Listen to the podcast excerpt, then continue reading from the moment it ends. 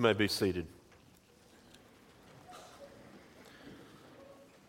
That is a beautiful song.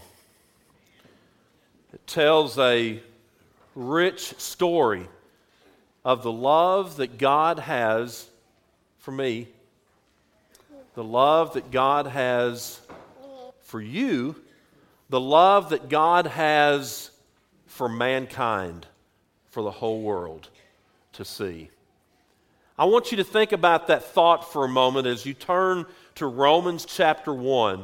And so, whether you use your Bibles this morning, a Pew Bible, you can find it on page 795, or you may want to use your smart device. I just want you to find Romans chapter 1, and we're going to start there, and we're going to take a little journey, and we're going to end up in Romans chapter 8. Now, don't worry, I'm not going to read all of chapters 1 through 7. Okay, I'm going to read some excerpts from those chapters leading us up to chapter 8. But I want you to think about the phrase in the song that we just sung His dying breath is what gave us life. You see, we are here this morning because God loved us so much that He knew that the only way that we could have hope, the only way that we could have a chance in this world, he had to give up his best. He had to give up and sacrifice the one who meant the world to him, his only son. And so, as Paul is writing to the church in Rome, he is introducing himself to the church, and he's introducing this fact that the message that he is proclaiming is a message of the gospel of the grace of God. It is written to both Jews and Gentiles, and here's a fact that we know. Anytime a Jew and a Gentile was in the same room, there was going to be some kind of tension there was going to be some kind of argument of who was saved and who was not, and who had it and who didn't. And so Paul is writing this to believers, and he's writing this to the church in Rome as a way to remind them of their salvation, as a way to remind them of how good they have it because of the gospel. And so he talks about themes such as forgiveness and acceptance and new life that takes place in the Spirit of God. And he talks about how all of that is available to everyone, not just to Jews and not just to Gentiles, but to everyone that comes on to the scene. And so I want to I want to walk you through some reminders that these Christian believers needed to hear. And as Paul begins in chapter 1, he identifies himself as a servant of Christ Jesus. That's in chapter 1, verse 1. Before you forget, lest you forget, what you and I are in the Lordship of Jesus Christ, we are just servants of Him. And so Paul recognizes himself as a servant of Christ Jesus. He said, I've been called to be an apostle and I've been set apart for the gospel of God. Paul knew in his life, he knew his role, and he knew that his relationship with God was in such a way that he had been set apart, he had been chosen to take the gospel to other people. Okay? And so, beginning in chapter 1, here are some of these reminders that Paul paints for these believers that I want us to be reminded of this morning. He says in verse 16, For I'm not ashamed of the gospel, because it's the power of God that brings salvation to everyone who believes, first to the Jew and then to the Gentile. For in the gospel, the righteousness of God is revealed. He says it's a righteousness that is by faith from first to last, just as it is written, the righteous will live by faith. And then over in chapter 3, we're reminded of, of a bedrock verse that we all are familiar with when we turn to Romans. This righteousness, he says in verse 22, is given through faith in Jesus Christ to all who believe. There's no difference between Jew and Gentile. Here's verse 23. Let's read this together. For all have sinned and fall short of the glory of God. And so he, he paints a picture there that we're all on the same level. We're all on the same playing field. We all have sinned and we all fall short of the glory of God. And then over in chapter 5, chapter 4, he says these words The words it was credited to him were written not just for him alone, but also for us, to whom God will credit righteousness, for us who believe in him who raised Jesus our Lord from the dead. He was delivered over to death for our sins and was raised to life for our justification. In other words, everything that God set out and everything that God is displaying through his son Jesus, Paul says he did that for you. He did that because he loved you so much and he was delivered over to death and then he was raised to life for our justification. And then over in chapter 5, another bedrock verse, you see it just the right time when we were still powerless. What did Christ do? Christ died for the ungodly. Very rarely will anyone die for a righteous person, though for a good person, someone might possibly dare to die. But God demonstrates His own love for us in this while we were still sinners, Christ died for us. Then over in chapter 6, I love chapter 6 as he is reminding the believers this is what you did when you put on Christ. You reenacted the death and the burial and the resurrection of Jesus. Okay? You died to yourself, you were raised to life symbolizing the death and the burial of Jesus, and you were raised to live a new life. You were lived, you were raised to walk in newness, he says, of life. And so, because of that, because of where you stand and what you did to join Christ and to be a, a believer in his name, in the same way, verse 11, count yourselves dead to sin but alive to God in Christ Jesus. Well, that's something we need to do every day, isn't it? Count ourselves dead to sin, but alive to God in Christ Jesus.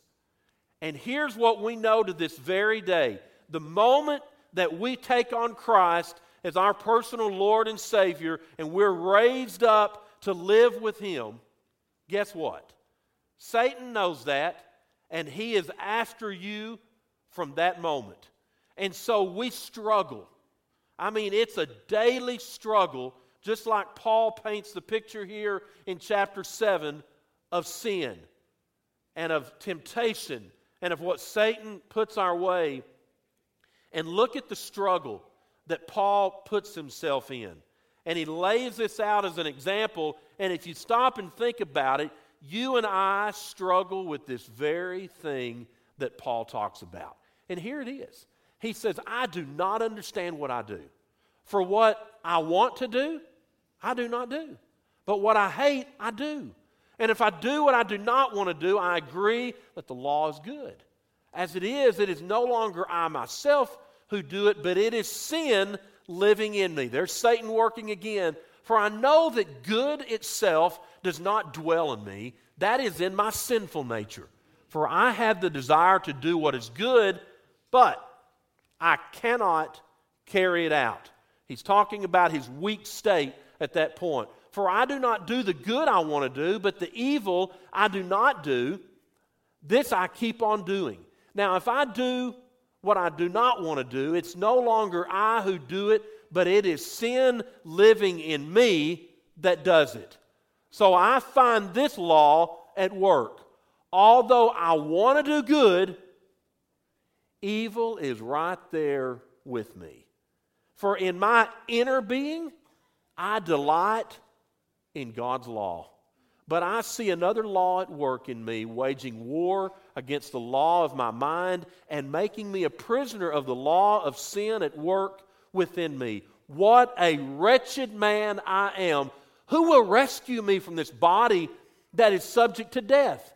Thanks be to God who delivers me through Jesus Christ our Lord. So then, I myself in my mind am a slave to God's law, but in my sinful nature, a slave to the law of sin.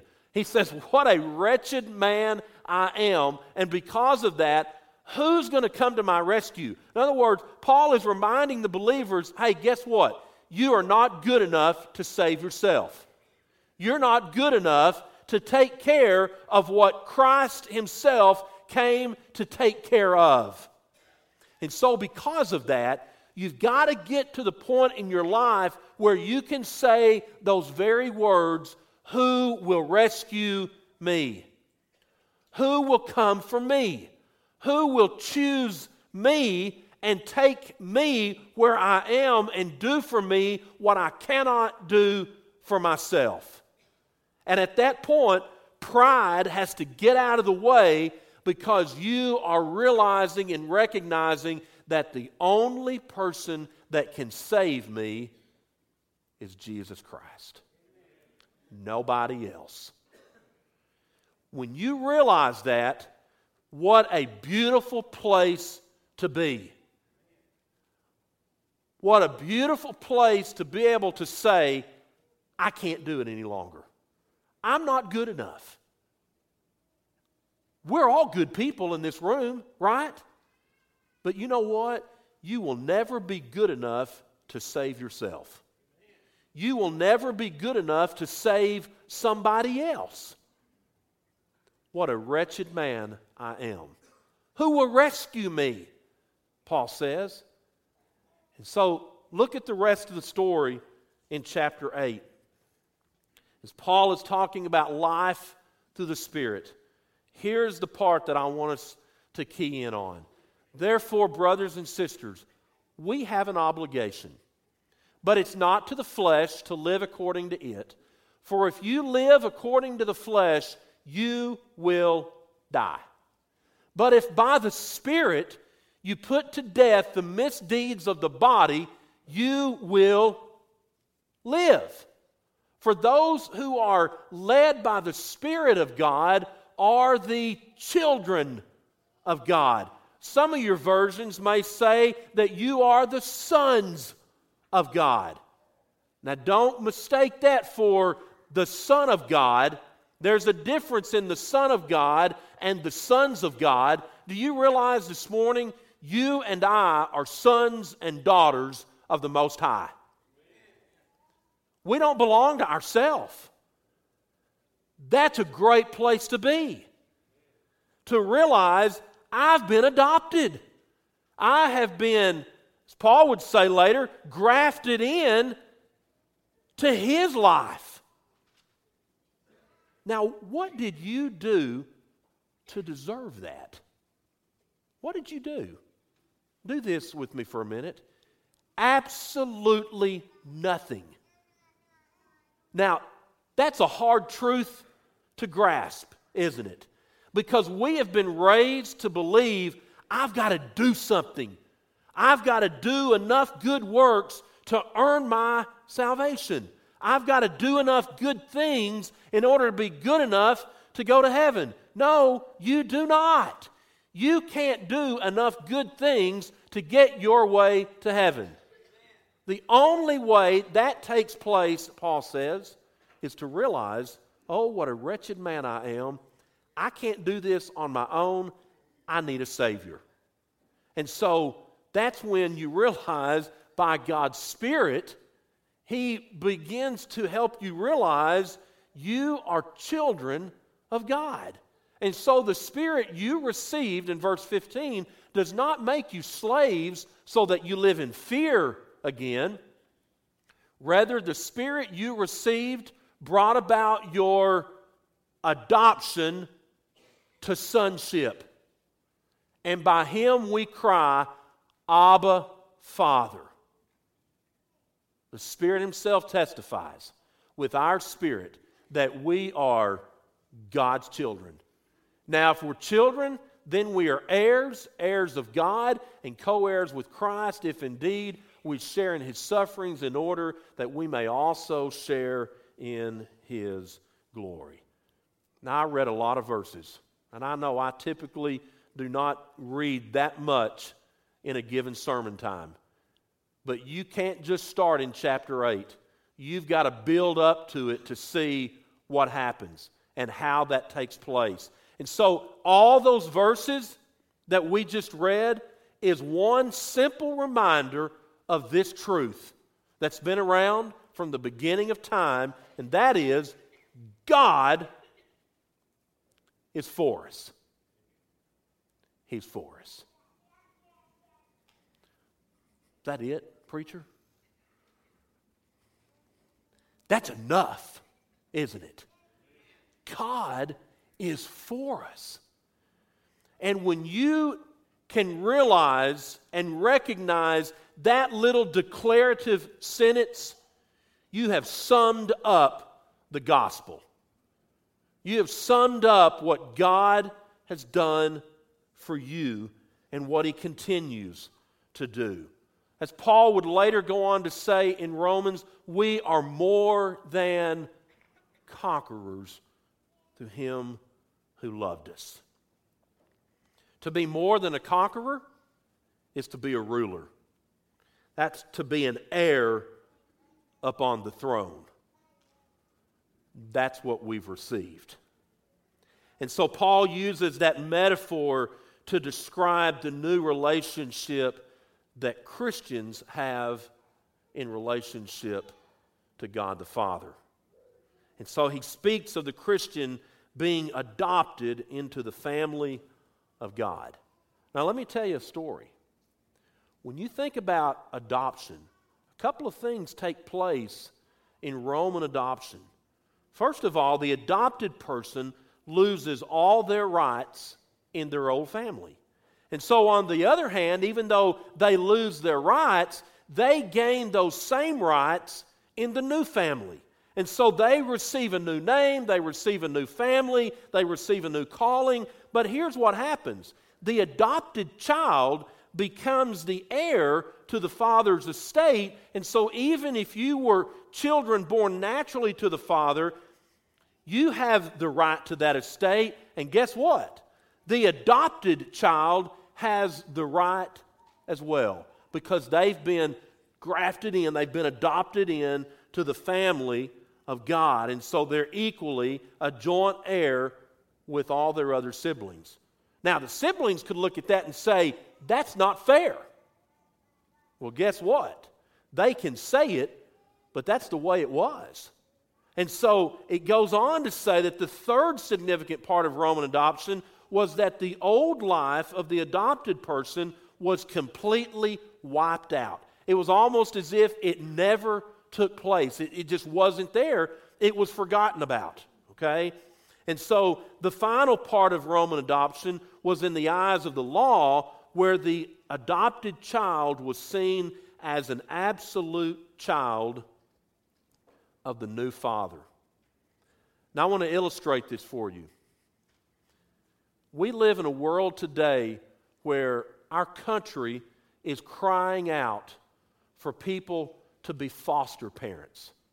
That's where you would, would take in a child in your home and love them and raise them for a certain period of time. You're fostering them. Doesn't mean you're adopting them, it just means that you're fostering them and loving and caring for them until a new home comes up or you may be that new home, or until the parents of that child get back on their feet and do things the way they're supposed to do them and can earn their child back. That sounds crazy, but that's essentially what takes place. We're living in a country, we're living in a county right now Stephen, you can help me with this. There are four to five families in Lamar County that have said we'll be foster parents. Four to five. Now, you think about that for a moment. There's a whole lot more children out there needing a place to live than there are homes saying, Come live with us. Well, a few years ago, one of Carrie Ann's youngest sisters, her and her husband decided after much prayer and much thinking and a lot of wisdom and talking to other people that they wanted to open their home up to foster. And at that point, they weren't even thinking about adoption. They had, they had children of their own. They were just thinking us opening our home to children who need a place in the meantime, in the in between stages. And so they did that. And they, uh, they fostered a little girl.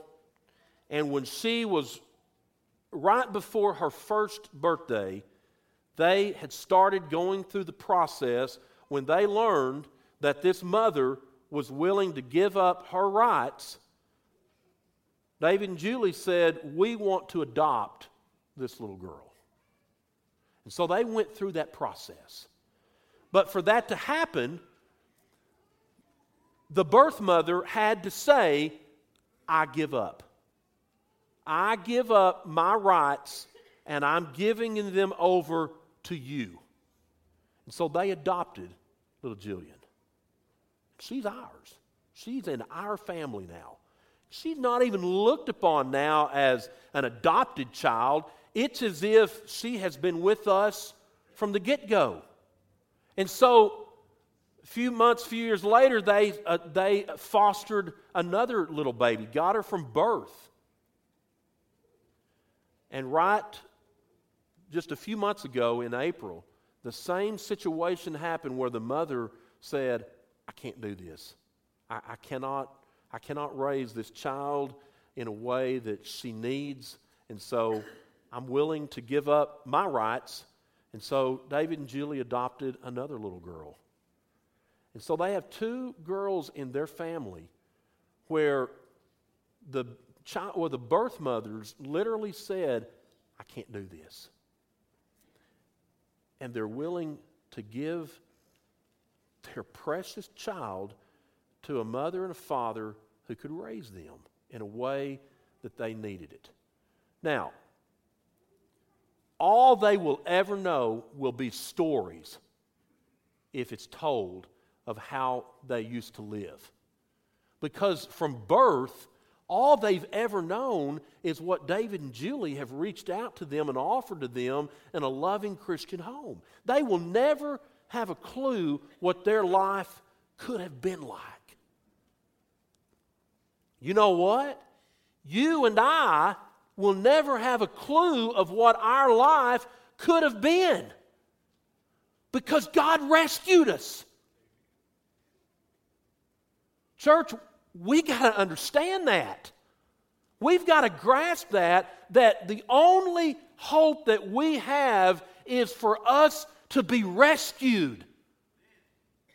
And God did that through Jesus. Now He's wanting you and I to be agents of that and to tell that story and to live, as Paul says, you've been adopted, now live that way. You've been adopted into the family, now live that way. Be that way. You see, a lot of times what you and I do, we try to be somebody that we're not. We try to be somebody that we can't ever be. When in essence, all that God wants us to do is to live as if we are sons and daughters of the Most High. Live that way because that's the state that you're in. And he says here, when he cries out, Abba, Father, you realize that's translated, it means daddy. That's the highest form of love that there can be. And so think about it. God loves us so much that He longs for us as His children to cry out to Him, Daddy, Abba, Father. And when we cry out that way, just like our own children cry out to us as their daddies, man, we know that voice, don't we? We know our children's voice. We know that cry. We know that scream. We know that sound. God knows it. And He longs for His children to cry out to Him, Abba, Father. To be a son is to have the Most High God as your Father. And so, if God's our Father and He gives us His Spirit, and Paul says we are more than conquerors. Look in Revelation chapter 21, verse 7, and look at the beautiful thing that transpires. He who overcomes will inherit all of this, and I will be his God, and he will be my son. He who overcomes. Now that's the end. That's the, that's the end of the story. But to he who overcomes, I'm going to be your God, he says, and he will be my son, and he will be my daughter. And knowing that, there's a few obligations that comes to us. And I want to give you four of them this morning as we close. Because the challenge is this. Paul talks about it, he cries it out, but what he wants believers to do is to take hold of your sonship. Realize who you are. Realize where you are in the body of Christ and it's all because God loves you. And so, a couple of challenges that come that way is this we need to live life by the Spirit every day. Live life by the Spirit. Number two, you need to seek out our identity in Christ. Nobody defines who you are but Almighty God. Now, Satan's going to try, and other people are going to try, and circumstances will try. But, church, you know what? The challenge we face don't put your identity in anything else but Christ. He's your identity. Number three, you need to know your role in the family of God. Everybody has a role in family, right? It may be to clean the house, it may be to vacuum, it may be to keep your room clean. I don't know what it is. But just like you have a role in your physical family, in the church, you've got a role to do. You got to figure it out. What's my gift? What has God gifted me with? How can I use that to be a blessing to other people? And then, number four, you need to press on toward your reward.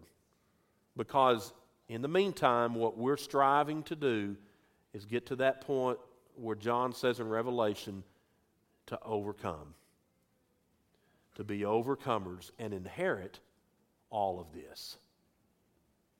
And you know the beautiful thing? It's yours for the taking, but you got to take hold of it. You got to take hold of your sonship and realize, just as Peter said, as we read at the beginning of service, we have been chosen and called out to be the people of God. Now, some may be here this morning, and you've never made the decision to do what we've read about this morning. You've never made the decision to deny yourself, to put Christ on in baptism, and to raise to be a brand new person. We're here this morning to help you do that or to talk to you about that if you want to study further about it. Maybe some are here and you just need prayers. I don't know what state you're in, what condition your heart is in, but I know this God is a loving God. He's a forgiving God, and He stands ready to meet you exactly where you are. Let's do that this morning as we stand and as we sing.